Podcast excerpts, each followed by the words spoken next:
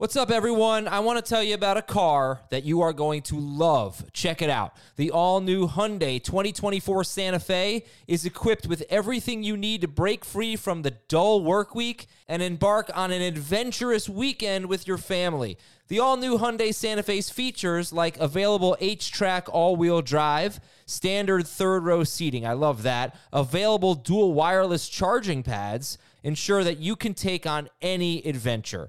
So let's say you're ready to take the family on a camping trip or something like that. The Santa Fe is perfect for you. You've got all wheel drive. You can load everyone up in the third row. It's time to start being adventurous, and you need the right car, and that's the Hyundai 2024 Santa Fe. Learn more about the all new Hyundai Santa Fe at HyundaiUSA.com. Call 562 314 4603 for complete details. This is Fantasy Football Today from CBS Sports. On his way to the end zone. Tell you what, that was a spectacular play. It's time to dominate your fantasy league. What a play! Off to the races. Touchdown. Oh, he's done it again. Now here's some combination of Adam, Dave, Jamie, Heath, and Ben. Welcome to the show. We've got a guest to come on to give us some fresh perspective. You've heard Heath, Dave, and Jamie talk about Aaron Rodgers, Russell Wilson, DK Metcalf, Courtland Sutton, etc., Carson Wentz. Now we're going to hear from the all in kid, Jake Ciely of The Athletic, joining us on Fantasy Football today. I'm going to make Heath tell us why he likes Mike Williams so much. We're going to argue about it. We're going to talk about full season numbers versus 11 games and, you know, sample sizes and all that. Looking forward These to are that. stats. It, yeah, Mike Williams stats is what they are. Uh, but well, welcome, Jake Ciely. What's up, buddy? Ah, I appreciate the invite. It's been too long. I, I almost said the song again that we were joking about before we came on the show, but Yeah, it's been, a, while. yeah, there you go. Dave, who's saying it's been a while? I I've heard that song a hundred times on the radio. I don't think I get it. know who. Okay, I'll give you, we'll give you three choices.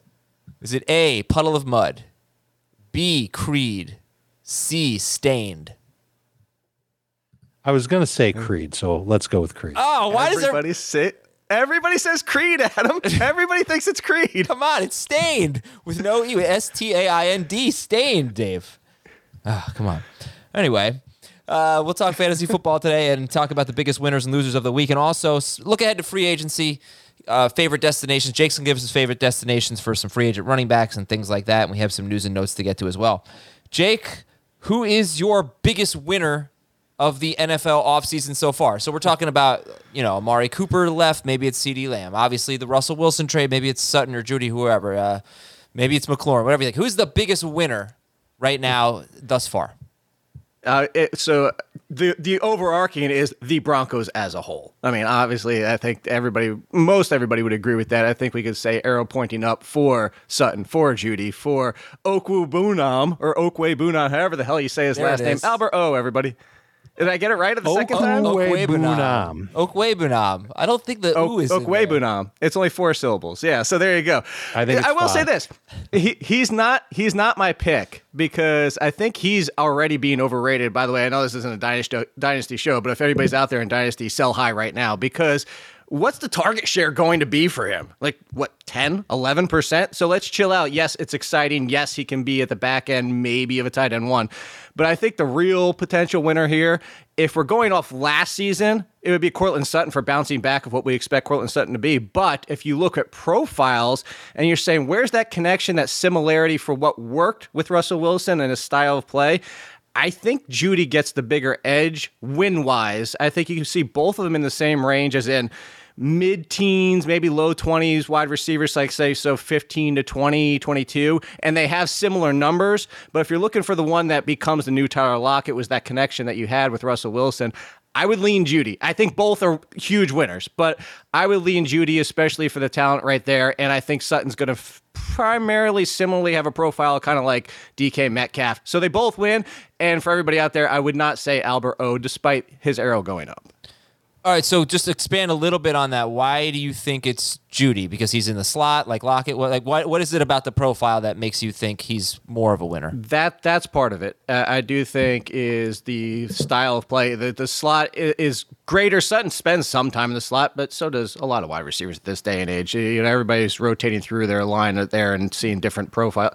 Like basically the NFL is copycat, and everybody's like, oh, hey, you know, let's not use one guy one way all the time and kind of getting that route. But it comes down to the skill of Jeudy coming out of college, period. Is that, you know, Sutton is a great receiver, but Sutton does have limitations of what he can do. I think if we look at Jeudy coming out of college, what we thought he could be, and the excitement behind Jeudy, it was that he can do more. He can run crisper routes. Uh, at this point, Russell Wilson still attacks downfield, which I was surprised to see did you know he led all quarterbacks last year in air yards per attempt? I was shocked by that for Russell Wilson. I would have never guessed he would be number one.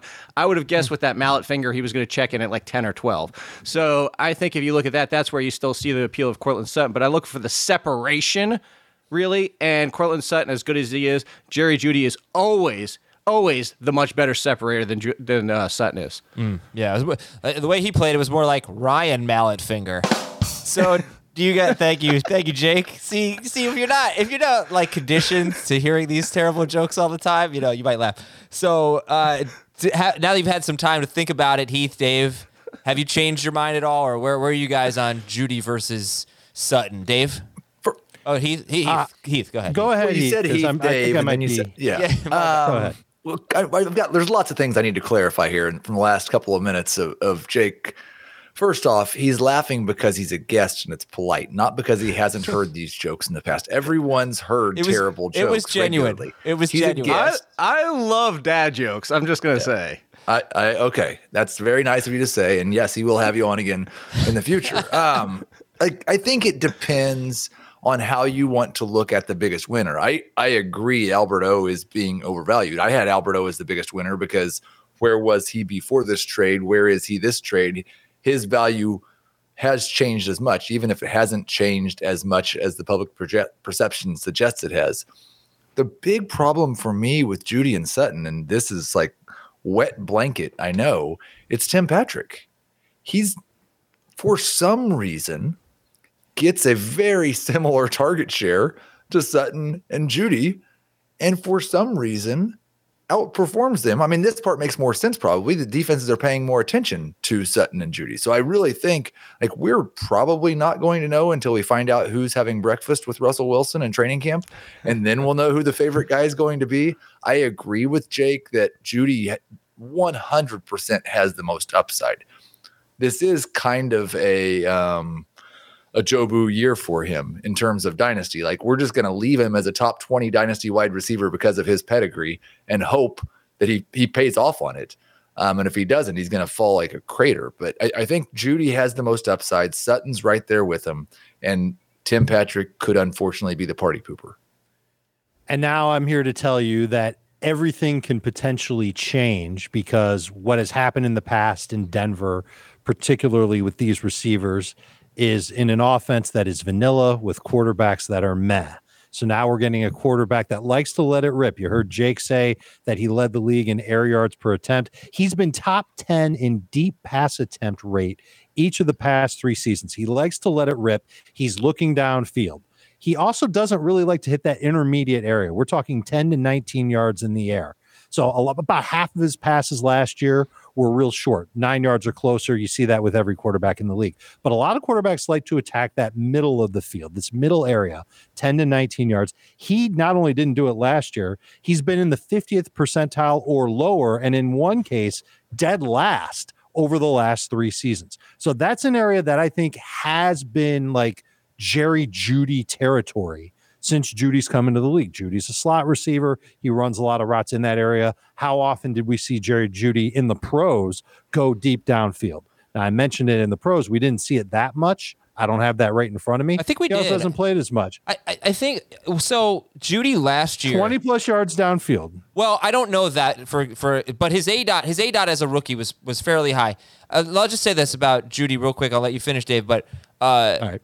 Tyler Lockett played 37% of, the, of his slots in the snap and his snaps in the slot, slot. last year. Jeudy was at 75%, right around there. So he was almost exclusively a slot receiver. But if you go back to his rookie year, he started out as basically a slot receiver. And then the last eight to 10 weeks, he was almost exclusively out wide. And, you know, the A dot was higher and the production was up and down. Uh, but we also have a new coaching staff. So I think, like you said, we just don't, Exactly. we just don't know where it will be. But he has at least shown that he can bounce around. Courtland Sutton is, is, Jake said he does play in the slot sometimes, and he does, but he is very, very much outside almost all the time. Tim Patrick, kind of like I think it was about 18% in the slot. So it makes sense for Jeudy to be in the slot, but he has shown that he can play both in and out. Agreed. And And, he did Dave- it in Dave, your college. He definitely went deep a lot in college too. I, I pulled it up for you, Dave, while we were talking. Uh, percentage of plays, receptions that went 20 plus yards. Lockett was 30% last year. Metcalf was 15. And then Patrick led the, the, Broncos at I 18.9. Yeah. 18.4 for Jeudy and 15.5 for Sutton. Okay, that's interesting. And what what what I think is really going to be important is how the new coaching staff, and this is going to be an aggressive offense. They're going to be totally fine with Russell Wilson throwing the football. Where where they are going to put Jeudy? How do they view Jerry Jeudy?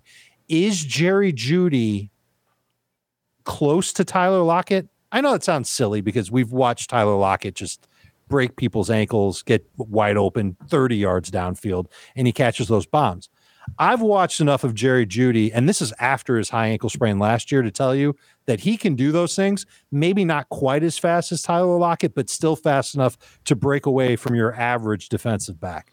I think he could end up being that guy. And the fact, Adam, that you told me that he's played outside uh, quite a bit his rookie year, maybe the coaches will see him that way. They'll put him outside a lot more Yeah. often than the But prior Sut- coaching staff Sutton did, didn't play. and that opens him up. Sutton didn't play. I have to point that out. Sutton was out. right and so that's probably part of the reason but if he was successful in that role then I, I think he'll at least get that opportunity now maybe nathaniel hackett's already said yeah we love jerry jeudy in the slot and i've missed that i don't know but if they keep jeudy in the slot i think that hurts him a little bit. I think that limits him a little bit. Yeah. and i think that opens the door for sutton and patrick to get a wider amount of the target share in this offense. If they move jeudy all around and all over the place I think he's going to be the best receiver there. And so I'm I'm willing to rank him slightly ahead of Sutton and both of them uh maybe like a round to 3 rounds ahead of Patrick, but I've already fallen in a love with the round to three rounds ahead Yeah, of Pat. But I'm thinking they're I- like I, don't know if I'm going to get Patrick at that point.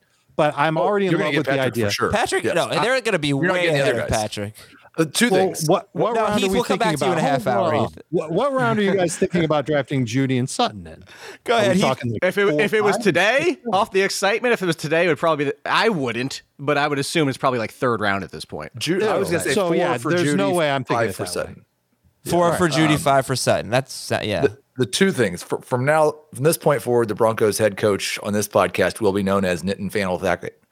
And um, the other thing, I, I don't think we should compare anyone to Tyler Lockett. It's such a huge percentage of the big plays that Tyler Lockett made was after the play was already over for any other quarterback. Russell Wilson's spinning out of something and Tyler Lockett's running to the spot and he's throwing it to him. And Yeah. that was the reason that he I I felt like he would become close to DK's production. I I would guess if you look at like the number of yards gained within the play, DK had a much larger share of his than Lockett. And I I don't Sure. want to suppose that Jeudy's going to be the guy or anybody really in this first year with Wilson is going to be the guy that has a good feel for how to do that and where to go. Mm-hmm. I will say Well, we don't know that. It could it could very certainly be any one of these receivers. Go to that Jake here. that Oh, oh, with let's- Russell. Let's go to Jake. And the- go to Jake. Go to Jake. Go ahead. Uh, okay, I was going to say two things. I was actually so Heath, not to like immediately come back, but I was surprised because I would assume the same thing. DK Metcalf actually had a higher yards after the catch than Tyler Lockett did last year. Oh, I believe. No, I, I'm sorry. I meant when plays had broken down and Tyler Lockett just ran to some open Okay, part of okay. the field 30 Sure. yards. down. No, I But, believe that. Okay, yeah. so so I could see, and the the whole reason I drew the comparison is you're not wrong in saying that. Like we don't, know Dave, Dave just said it. Like we don't know. This could go any different direction. We're making assumptions on what we think Russell Wilson the fit is with these wide receivers. You know what happens if he does eat lunch with Tim Patrick every single day, and all of a sudden it's his new Cooper Kupp, just as we saw with Stafford. We probably don't think that's going to happen. But I wanted to come back to something you said earlier. And the one area I do agree with you, Heath, and why I'm down on Albert O is I think that the third option for Russ in Seattle was essentially usually the tight end, although it usually was different tight ends. Tim Patrick is worlds ahead of any third wide receiver he's had to this point. And I actually Yeah. do expect this to have more three wide receiver value than two wide receivers and a tight end. And that's why the other reason I'm down on Albert. So I agree with you that Patrick is probably the value right now for where people are just kind of forgetting him because they're excited for Albert and excited for Sutton and Jeudy potentially being DK and Lockett. What's easier for this Broncos coaching staff to change? How they utilize their receivers or Russell Wilson's tendencies? There you go. How you I don't. I don't. I, I think. I don't think they want to change Russell Wilson's tendencies. right. I agree You with you. know. You know he's going to be a Houdini in the pocket. You know he's going to be pressured. It it would have been a sack for Eli Manning. It would have been a sack and a fumble for Daniel Jones. And but for Russell Wilson, he's out of there and he's making a play, an impromptu play downfield. And if I want think somebody that that's the kind freelancing, of it's thing gonna that'll help Jeudy. all the receivers. What's That- that? That's true. It- I was gonna say also- the freelancer should be Jeudy, and that's Yes. why I'm with you Yes, I think, but I think I think all three receivers could ultimately benefit from it. But I feel Right. like if Jeudy, especially if he's moved around, could be the one that benefits the most because I think he's got the most juice. I think he's the one that can separate the most, and I think the coaching staff can recognize that and move use, use him differently than what Pat Shurmur did.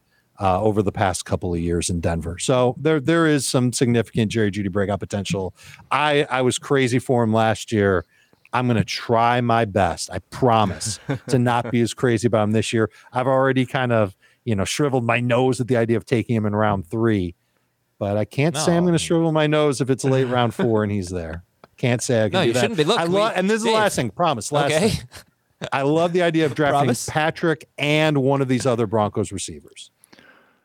Thanks for joining us, Jake. Oh, come on now.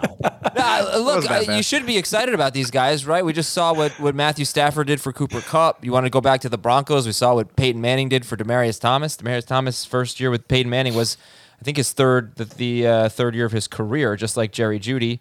And he went from 551 yards to 1,434 yards and 10 touchdowns the following year. Just want to make sure I'm right. Yeah, 2012. So um, it could could really make a big difference. So Heath, is that where you're settled on right now? Jeudy round four, Sutton round five. No, no, I don't think. Um, I actually still have Sutton ahead of Jeudy right now, but I would probably take them both in round five. And I, I don't. It's hard to say when you take Patrick because we need to get updated ADP. I, I'm going to have Patrick ranked ahead of his ADP, but you don't want to take him where you have him ranked if ADP is two or three rounds later.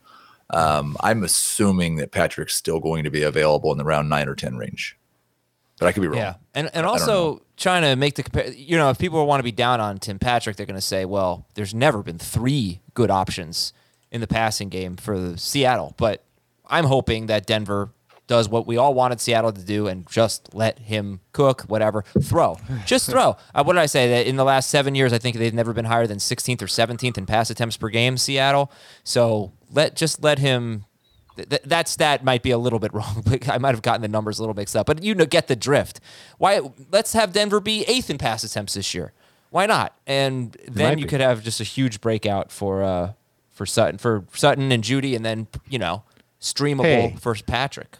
One last thing. Has anybody done any research on Russ throwing to the running back? Because I have not even started that. I'm Oh. too engulfed in the receivers. Percentage wise, or just in general?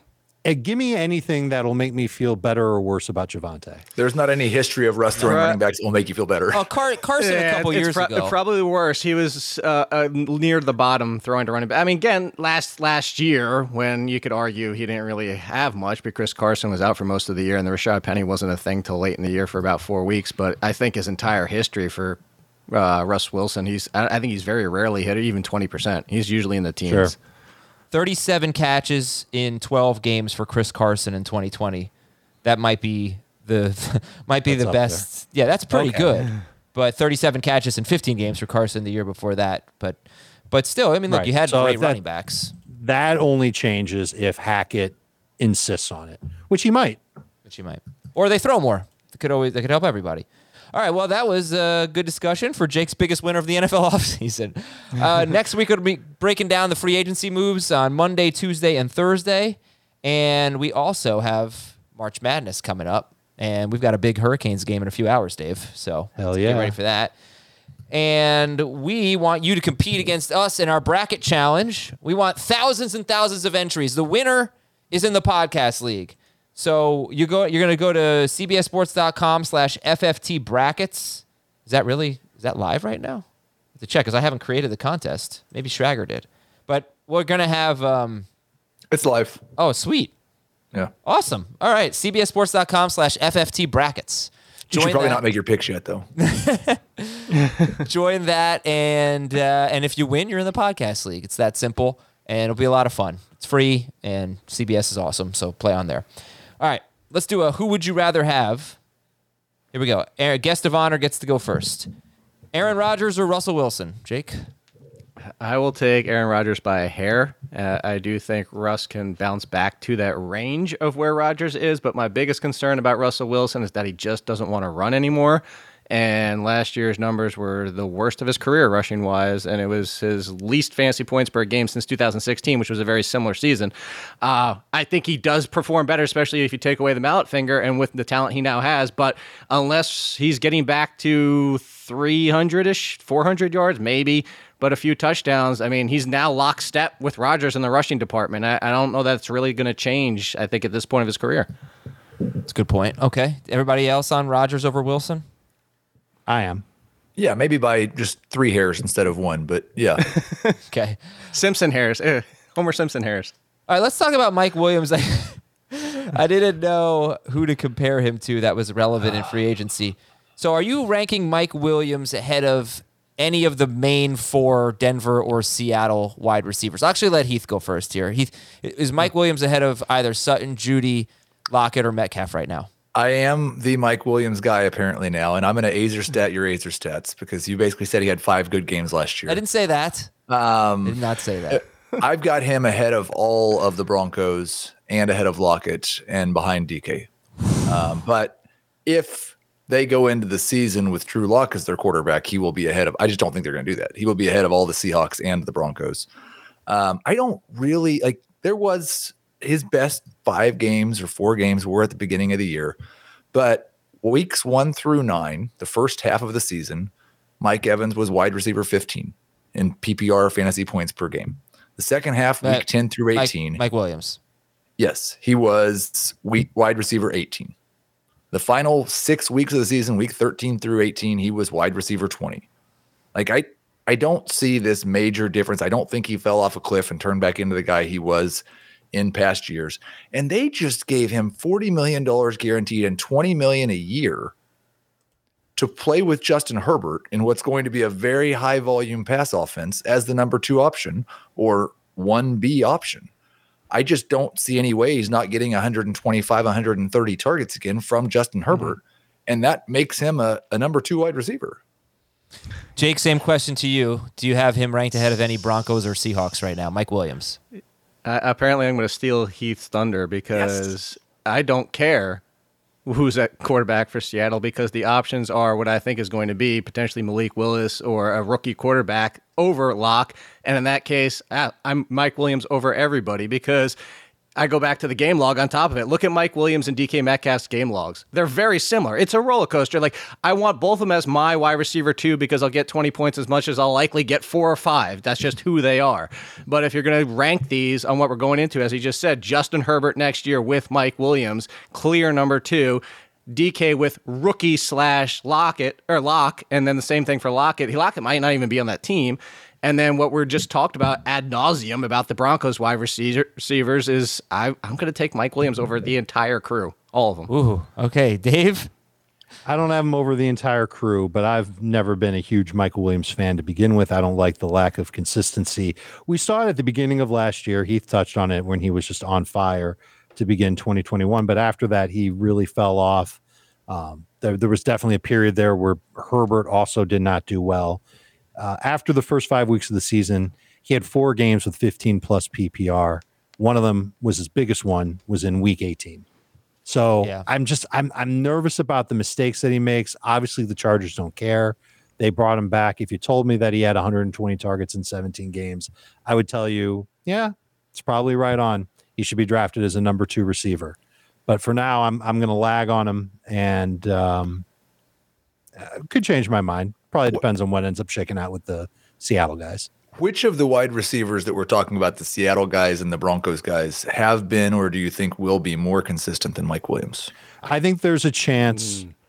I think there's a chance for DK to get there, even with the downgrade of quarterback.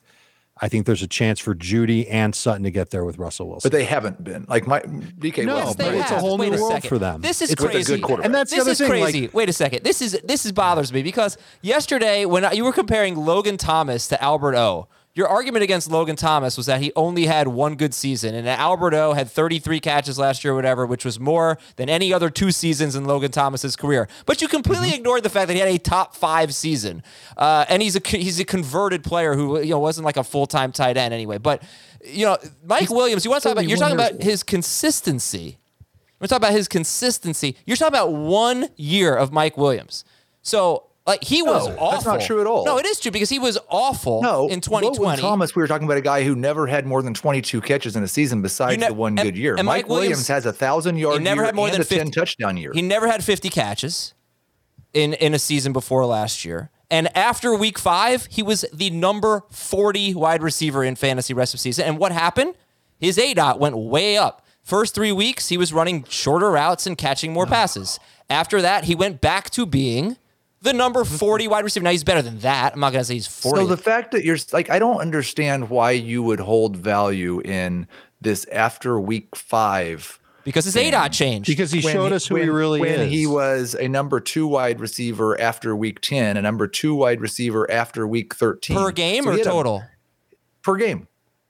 Per game. So he had a really Because terrible stretch, yeah. week six through 10. Yeah. He was one of the best wide receivers in football, weeks one through if I, five. if I if I took we're out just if I took out Marvin oh, Jones, wait. if I took out Marvin Jones, go is please, ter- Jake. If I if where, I where if I does, took where out does Mike Jones- Williams rank if you take weeks 5, 9, 11, 13, and subtract 8? Where does he end up? Look, I'm just- I'm, I'm, I'm just- no, no, no. I, I- I- because you're, you're because both his figuring up valid changed. points. His profile Here's what I'm gonna- changed, and he and he became and the player right. that he was before. You're not wrong there. Uh, I I think everybody like the, the uh, we're having this debate because it's an open conversation right now. I will say the one way I could change on this to come back to something Dave was saying about DK Metcalf. I would say if Lockett gets traded and it's Metcalf blank, even if Oh, it is wow. Willis, uh, that then Metcalf is the top because we're probably 140 walking into one.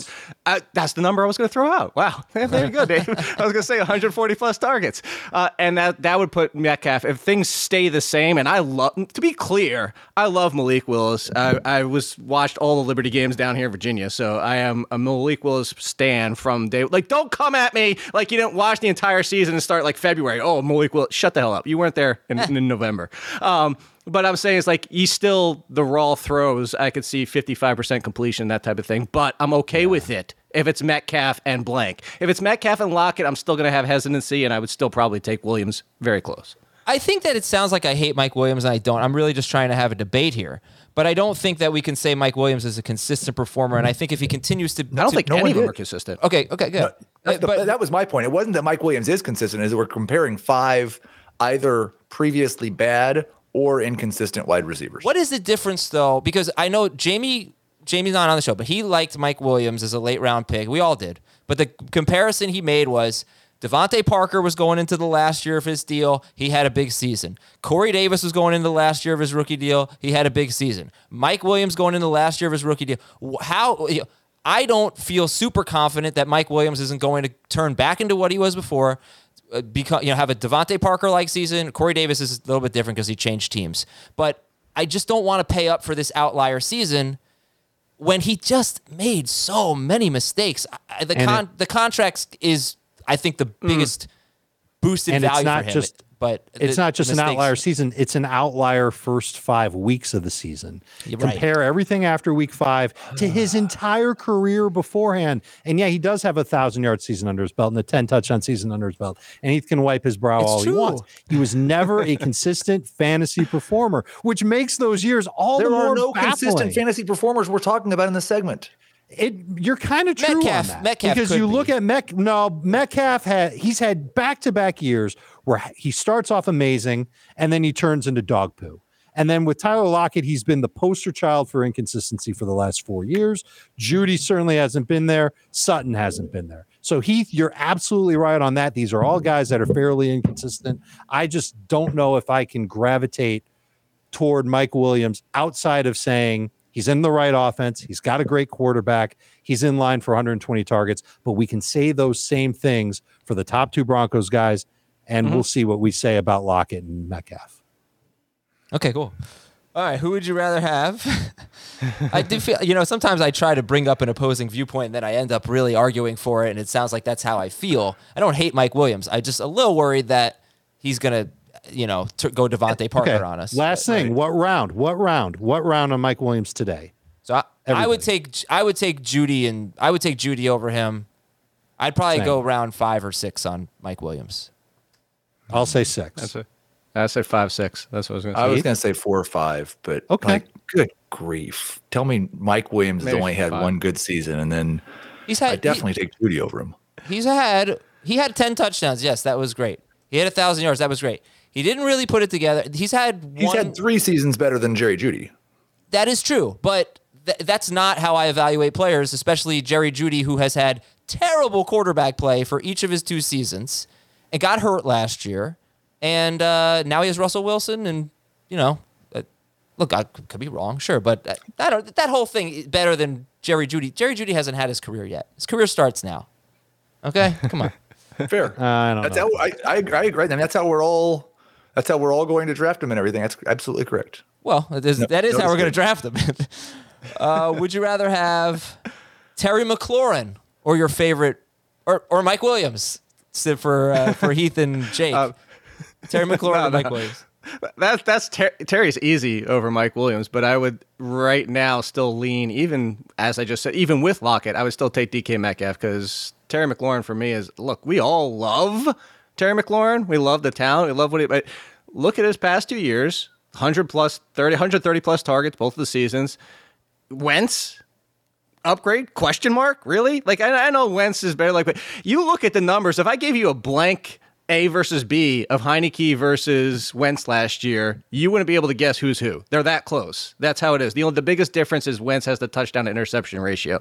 But there's actually been more aggressiveness downfield from Heinicke and they'll both be the types that you know when they get in the end zone just throw it and potentially get an interception versus like Garoppolo throwing it into the ground instead. But the point being is, I don't mm. really. I'm saying all this to say is, I don't really think Terry McLaurin's arrow is pointing up. I think he's the same. Like, yeah, he might be a little bit more efficient, but are we really going to say all of a sudden he's going to score eight touchdowns? I don't think that's who McLaurin is. Like, I just don't see where this quarterback change moves McLaurin way up the charts. A few spots, sure, but I'd still take DK and. I'd have a long thought about. You know what? I'll say this because Dave loves to say what round.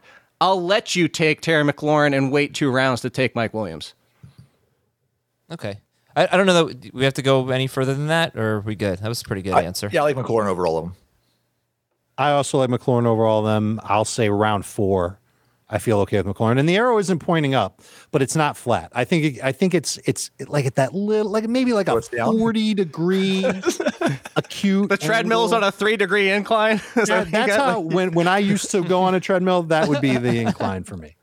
Point three. There you go. Uh, Did you say point three or three? this is a weird one here. Uh, Michael Gallup or DeVonta Smith? Who would you rather have, Michael Gallup or DeVonta Smith right now? Oh, Smith. Smith. I'm going to take a, a receiver coming off an ACL. Might not even play the first half of the year. Take my chance. I, I assume he will, but that you know, but I don't know that. I'll take Smith, but I think he's behind like six of the wide receivers we've talked about so far. Uh huh. That's well, certainly fair. I don't know how people feel about Michael Gallup, but if he's the number two wide receiver, you know, That's great. He'll be think awesome the- around yeah. Halloween. yeah, so I was gonna say. I think Dave brings up the interesting point, though. He's the number two, but what kind of number two? Like, is this uh, we? As you just said, do we not see Michael, the real Michael Gallup, until week eight? Do we not see the real Michael Gallup until 2023? Like, that's we don't know for sure. You know who the number two receiver is going to be in Dallas this year? Cedric Wilson. Dalton Schultz. That- well, there you go. did you know Hunter Henry had more targets than Mike Williams two years ago? you better hope they don't upgrade that receiving corps. That's all They I'm just saying. made him forty million dollars Hey, guaranteed. Bad contracts happen. And you know what they all the said about him? They were All like, the "We love him as a deep ball receiver." Oh, is that what they said? Yeah, that's all they talk. That's was- the first thing they Hey, say. I was disappointed for my Josh Palmer shares when they reassigned him. I mean, just be I- me too. Me too. Eh, he is definitely going to finish as a number two receiver in an incredibly frustrating way. And Heath and I are going to have the same exact argument I, a year just want to clarify, and, and that's like people can go ahead and wipe out a half of the good wide receivers if they want to care about consistency that much. Um, like Uh-huh. the Half. idea of half of the top 24 wide receivers are inconsistent, um, whatever that means. And I just don't care. Yeah, I know. That's and that's sorry. fine. No, that's I think it's probably uh, in a lot of cases going to be a smart thing. I think there are different levels of that. Uh, you know, to me, Marvin Jones was always the poster child for this, where he just wasn't as useful Yeah. as his fantasy production. But because Right. you because you weren't drafting him to be a starter and you weren't starting him, I think Mike Williams will be drafted as a starter and, and will be started. And it's easier to, to deal with the lumps in three receiver leagues, I, I'd say, because you just have to start those guys most of the time. So, is that fair? I, I think there was a good point that maybe if you're finishing as a wide receiver 30 at the end of the year and you're that inconsistent, that there's some fool's gold. But if you're finishing as a top 20 wide receiver and you're inconsistent, all that means is you won me four or five weeks. Mm-hmm. Yeah. All I've done for the last 10 minutes is started looking at wide receivers that are free agents in 2023 to find the next to find the next Mike Williams, DeVante Parker, Corey Davis. I will, I will say that you, as you were saying that, thinking of other names, you know, Mike Williams isn't too dissimilar from like Darnell Mooney, honestly, as we're talking about it more. From that mm-hmm. up and down throughout the You know year. who's in a contract year coming up? Darnell Mooney? Terry McLaurin. Oh. I will say this for everybody out there. I, I'm not poo pooing on Dave with this real quick, but I did an article about five years ago now on contract year myth, and I used you had to play at Oh, least twenty five percent of the steps. Oh, no, I just for everybody out there. I know that's not what you're saying. I wanted to clarify that to say that is it was legitimately a third of the players improved, a third of the players decreased.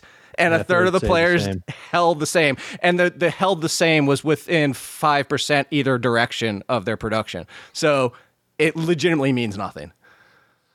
Okay, uh, we. I was going to do free agency, but I think uh, I'm, I've enjoyed this. This uh, this has been a fun conversation, fun debate. any uh, what? Any weekend plans, Jake? Uh, no, I, yeah, I'm actually going to Raleigh to see the Carolina Hurricanes. So there you go. Oh, Random. cool. I know. And I think I, might, I might be going to Brooklyn to see the Miami Hurricanes if, if they play tomorrow night. So that'll be. They, they have to win today. And I wish they? I was going to have to New win today, Orleans to yeah. drink Pat O'Brien Hurricanes. Okay. Keith, you gonna go try and watch Hurricanes? Like I don't know. You gotta yeah, get into this you go. conversation Sit on the beach. Yeah, um, yeah. I was trying to think. I, I think I'm probably going to be coaching a couple of youth basketball games with a bunch of kids that are not my son. Um, but I don't think we're playing any. There's a lot of Hurricane teams down here playing youth basketball. I don't think we're playing any of them this weekend. How are you at Monopoly, Jake? This came up on our last show. Uh, I everybody always says they rarely lose, but I, I rarely lose because I, I am the go for the corner orange and red, and I am a manipulated trader just like I am in fantasy. So Yeah. yeah, I don't be, know- Be, be forewarned. I don't know what any of that means, so I'm just going to say that Jake is going to win Monopoly if we ever play together. Jake Ciely, thank you very much for coming on. Follow him at All In Kid and tell us about you know other podcasts, articles, and all those things. Yeah, or the athletic, uh, the free agency, as you guys are doing. I have that next week, and my podcast, All in Football, which you can watch on YouTube and FTN. Uh, doing the same thing as you guys, different days: Tuesday, Wednesday, Thursday for next week. But going to be talking free agency as much as everybody else is next week. So busy week, but a lot of fun for us. And we hope to have you on again soon. Thanks very much for coming on. Thanks, Adam. All right, we'll take a quick break. And We'll come right back. On, yeah, not just me. We'll take a quick break and we'll come right back on fantasy football today. The perfect combination of versatile athleisure and training apparel has arrived. Thanks to the visionary minds of New Balance, Klutch Athletics, and Rich Paul, the designs reflect the heart of the athlete and the spirit of the community. With rising defensive football stars Will Anderson and Chase Young on the roster, Klutch Athletics brings the best innovative gear to all athletes, giving them style and performance on and off the field. Learn more and purchase Klutch Athletics at newbalance.com. This episode is brought to you by Progressive Insurance. Whether you love true crime or comedy, celebrity interviews or news, you call the shots on what's in your podcast queue. And guess what? Now you can call them on your auto insurance too with the Name Your Price tool from Progressive. It works just the way it sounds. You tell Progressive how much you want to pay for car insurance, and they'll show you coverage options that fit your budget. Get your quote today at progressive.com to join the over 28 million drivers who trust Progressive. Progressive Casualty Insurance Company and Affiliates. Price and coverage match limited by state law. We are back. Heath, we good? I'm good. What do you mean? Okay, no, no, I just, you know, just kind of felt like you were mad at me. I was never mad. How at is that any- different from any other episode that the two of you have I have been on never last been mad minute? at anyone on this show today. And in the history of like actually le- legitimately mad over something that happened on a podcast, you have been more mad than anyone else. Oh, yeah, yeah. Yeah. Well, yeah, that's, you like actually legitimately get mad. I remember my first year, I think before I'd ever done a football podcast, after a baseball podcast, I had gotten you so frazzled that you yelled at me for like two or three minutes after the podcast saying this can't happen and multiple obscenities. And Al Melchior was sitting there next to me and he said, You finally got done. You- You're out of breath. And Al said, Adam, I don't know that he did anything different than he normally does. what did you do? I I just pushed your buttons in an argument to the point to where um I think you said it seemed like I was trying to make you look stupid or something, which Oh. I can't imagine I would do that. that was what? How many years ago was that? Seven. This is um today is what Could have been three weeks. March 10th. So five days from now will be uh, my seventh year anniversary at CBS. So Oh, all right. Yeah. Okay. Well, I've grown up a lot since then, Heath. So I apologize. I'm sorry. I hope about I have too. Our, our podcast has certainly grown up a lot. All right, news and notes. Green Bay franchise Davante Adams. Seattle's releasing linebacker Bobby Wagner. Tampa Bay, uh, this is actually something worth talking about here. Tampa Bay unlikely to re-sign either Ronald Jones or Leonard Fournette, according to the Athletic. I don't know if this is a huge surprise, but you know, uh, Dave, give me a quick reaction to that. Going to be a new running back in Tampa Bay this year, hopefully. Totally not surprised by Ronald Jones being jettisoned. Little surprised by Leonard Fournette, and I think it's really bad for Leonard Fournette's fantasy value. You think about where he was in 2021, cushy situation, three down back, getting handoffs and passes from Tom Brady, fantasy stud. Now Brady's gone. Now Fournette could be gone. Fournette could end up in a timeshare somewhere else. Definitely starting to look like one of the running backs that I will avoid on draft day. Heath, the Panthers appear open to trading Christian McCaffrey. It's going to take a haul. But what does this do to McCaffrey's dynasty value? I don't think anybody's going to give a large sum of draft picks for a running back that's expensive. I think 90% of the league has recognized from the failures of others that you should not give those big contracts to running backs. Um, so I'm not, it's not impacting my opinion of Christian McCaffrey. Anybody who would give that type of contract, that, that type of load to take on that contract would presumably plan on giving him 400 touches per season because otherwise, why would you? The it's Giant- the dumbest thing in the world. The, Trading uh, for him, that you, you can't give up that much for him. But Dave Gettleman wishes he was on a team just so he could give up a first round pick to get Christian McCaffrey.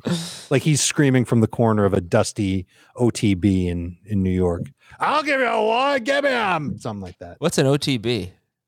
Off track betting. Oh, uh, the Giants Just seems like that's where Gettleman is are these days. expected to pursue Mitchell Trubisky, and apparently it could be an open quarterback competition. I don't know if this was off the air or on the air, but I was like, no way. Well, we'll see about that. And It's like people have forgotten what Mitchell Trubisky was like in Chicago. that's what I'm saying. Uh, the Giants haven't. They they've seen him for the last three years. Uh, sure. Brian Daboll knows that he can run the offense. It was a Daniel um, Jones joke. Fourteen hundred, exactly fourteen hundred votes in the poll from two days ago. Mhm. Forty-eight percent of the respondents said Mitchell Trubisky is the better NFL quarterback. Thirty-eight percent said Daniel Jones. Fourteen percent chose C results, so they didn't have to pick either. If Daniel Jones took a year off from quarterbacking and then we compared him to someone really bad, he would win. You know, you know what I mean? Well, but 100%. like I, I think it's fair that there is they're basically the same guy statistically as passers. Um, but Trubisky is slightly better in basically every category.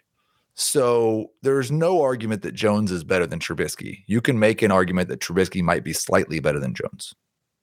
There's Um, nothing better than having one bad quarterback than having two bad quarterbacks Yeah. and letting them compete and rotate in and out of the lineup. That's it's, the problem uh, with it. If they sign him, then there's no leash. There was also a report though that the Saints could be interested in Daniel Jones. Oh, really? So um, maybe there's a maybe there's a, a way that they could send Daniel Jones to the Saints and send him a fourth round pick, and they'd agree to pay the rest of his contract. I don't know. Could be. He's only got one year left, so he'll be a free agent, I think, after this year. I'd like to see Jones play with a better offensive line and in a more aggressive offense. We should talk about that, just not even about Daniel Jones, but the offensive line is, I think, the biz- biggest excuse given to Daniel Jones, and it is terrible. But just keep in mind, two years ago, the Chargers had the worst offensive line in football, and Justin Herbert had the best rookie season ever, basically. And last Sure. year, the Bengals didn't have the worst offensive line in football, but, But it was bad. I think it was Right. bottom five according to PFF in pass pass blocking. So yeah, it matters to a degree, but also that interception he threw against was it the Chiefs on Monday Night Football? Like, It's Oh, one of the worst plays I've ever seen in my life. So it's not just the offensive line. I think that's pretty. No, no, no. I'm not saying it is. I don't think Daniel Jones has a lot of redeemable qualities. Just said it. He might have a couple of good games. He might be even serviceable if he didn't have a. Because I just think he's too jittery behind the line. A lot of quarterbacks Yeah. are like that. He's that that when you play golf, and I don't do that anymore, but you hit like one out of every ten strokes is just is amazing. Keeps you coming back to oh, I could do that. Mm-hmm. That's Daniel Jones. It gives you these glimpses. Then the other nine, you know, you're in the sand. All right. Anyway, Cleveland Or has like you hit a 350 yard drive and the ball's rolling and rolling, and you think it's going to go in the hole, and then it falls down into the bunker. right. That is. That's why I don't golf anymore. I got so frustrated with that 350 yard drives that in the bunker. Right, Cleveland has had Derek Carr on its radar, according to the Cleveland Plain Dealer. see where Derek Carr ends up. The Tennessee Titans signed linebacker Harold Landry to a five year extension, $87.5 million. The Lions signed Josh Reynolds to a two year deal.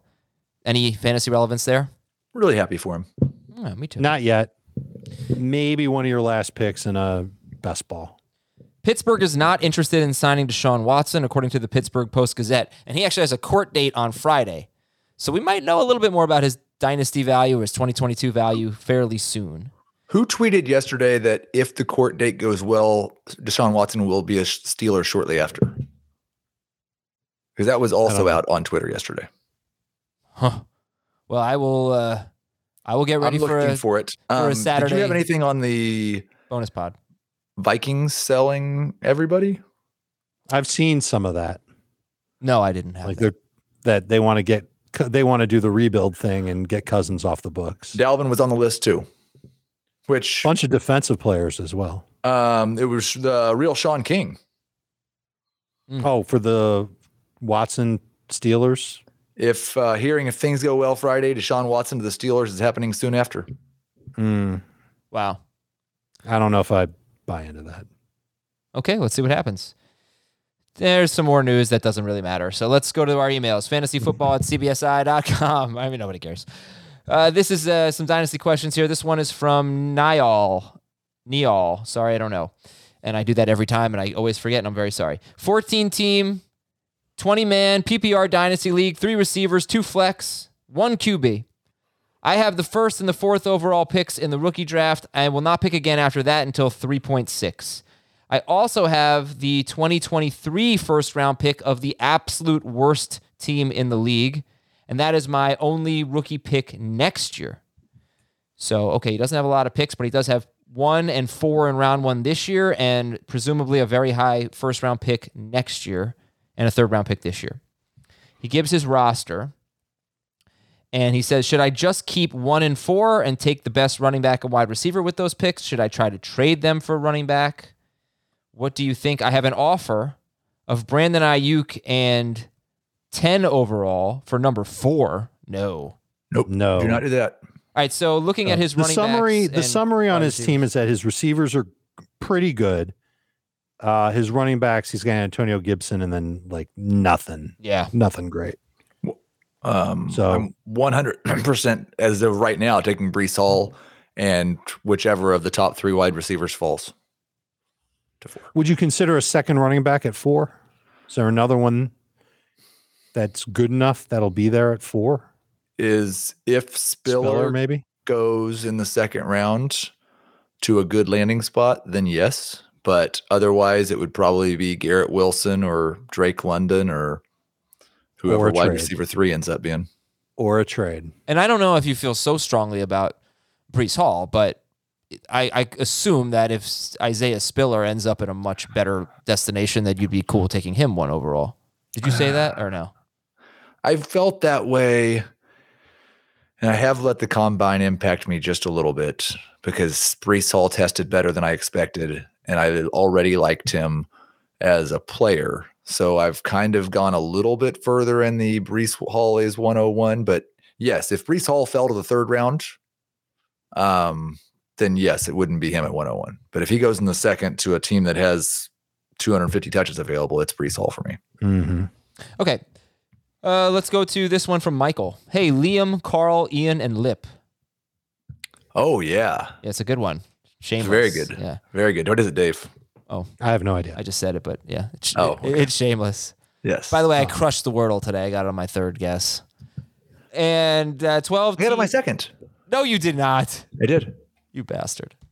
12 team standard FFPC Dynasty League. I gave up a 2023 second round pick and I got James Conner. I also was offered Kadarius Toney for my 2023 first round pick. Nope. no. What about the Conner one? 2023 second round pick for Conner. Totally fine with it. You're buying a running back for the next year to two years for a second round pick. Hopefully, your team doesn't stink in 2022 so that that pick isn't too early in the second round of 2023. Eh, I want to. I want to apologize. I shouldn't have said that I got it in two. It's true, I did, but I just I'm a little bit irritable about Wordle every time you bring it up Mhm. because I missed one one day, and I'm at 96%. Oh, no. And Adam cheated Yeah. so that he still shows 100 percent. And it, every time I think about the fact that Adam's at 100 percent and I'm not because he cheated, it makes me a little bit angry. Now, how many letters did you have after your first guess? I start with raise, so that kind of helps. Same word Oh, every yeah, day. Yeah, yeah. I start with store. Yeah, you didn't have quite the. I had a pretty Both good advantage. I change my word every day. I don't know if that. Yeah. Well, Um, and I always okay. try and pick a word that might actually be their word. So having a word like store, like how often is it a basic word like that? Rarely. How often do you get it on the first guess? I usually start with Never. rupee. I usually start with rupee, but that one day I, I decided. not- All right, this is from Mark. How do I not know this? Dear Billy, Doc, Dick, and Chavez. It's so baseball-y, isn't it? Billy, Doc, Dick, and Chavez. Well, I'm in a dynasty league. I have no true number one receiver. It's a three receiver super flex league, tight end premium with two flex spot, spots. I have some guys that could develop into number one. Should I stand pat or try to trade for a true number one? He has DJ Moore, Gabriel Davis, Tyler Boyd, Crowder, Tim Patrick, Rondale Moore, KJ Osborne, Zay Jones, James Washington, and Amari Rogers. Do not think you have multiple players that could develop into a number one personally, but And I don't know if he's got many combinations of players that he could trade for a true number one. Like the best case is trading off Moore and Gabe Davis and seeing what you can get for those two together. But I don't know. It would have to be a really good number one receiver for me to part with both of those guys. I wonder if now's the time to try and move on from Tim Patrick because there's just so much excitement about the Broncos. yeah, DJ Moore and someone for a true number one. Would you guys do that? It'd have to be. Yes. uh, Would you do that for? Uh, I mean, DK? I, I I don't think you can right now, right? Would you do that for AJ Brown? More in any of these guys for AJ Brown? I'd probably do more in Gabe for AJ Brown. I, I would try and make it Patrick instead of Gabe, but yeah. Dave, I'm a little upset you didn't get the intro. I've never seen the movie, but I feel like you have. Billy, Doc, Dick, and Chavez. Scott No. Fish knows. Young Guns. Young Guns. Never seen it. Really? That's um didn't Bon Jovi do the soundtrack to that? oh yeah, Blaze of Glory. I don't know if Yes. he, did he do the whole soundtrack. Blaze of Glory is an awesome song, and I know it's from the Young Guns soundtrack. But Scott Fish, can you let me know before I sign off here? Let me know in the chat. Uh, that's Heath and Dave. I want to thank Jake Ciely at All In Kid, and thank you to all of you for watching and listening. And looking forward to many, many Mike Williams debates and a bonus pod on Deshaun. We'll have a bonus pod, I'm assuming, some point this weekend. So thanks again, everybody. Have a great weekend if we don't talk to you before Monday. Big week of football coming up, big week of fantasy football coming up. And we will check you later.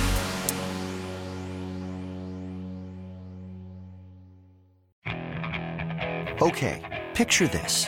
It's Friday afternoon when a thought hits you.